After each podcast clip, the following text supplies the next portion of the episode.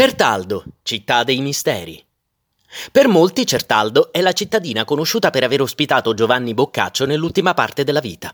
Parliamo della Certaldo Alta, di quella parte della città che il tempo sembra aver dimenticato e che si è conservata così come era nel Medioevo.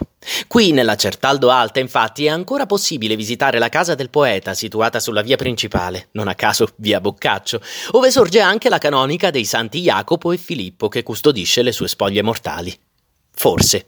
Sì, forse, perché gira infatti voce che all'inizio dell'Ottocento il corpo di Boccaccio sia stato riesumato per essere portato chissà dove e il tutto rimane avvolto dal mistero. Come avvolta dal mistero è l'esistenza di una rete sotterranea di gallerie, percorsi e cunicoli scavati a mano intorno all'anno 1000 che conterrebbero al loro interno oggetti di valore come armature, paramenti, libri o altri oggetti appartenuti questi al poeta Boccaccio. Ai cunicoli si accederebbe da numerosi punti sparsi qua e là per la cittadina o un passaggio segreto all'interno di Palazzo Pretorio e ovviamente da casa del Boccaccio. Da questi cunicoli si arriverebbe dritti dritti al poggio del Boccaccio, una collina dalla sospetta forma a trapezio, ben visibile da Certaldo Alta.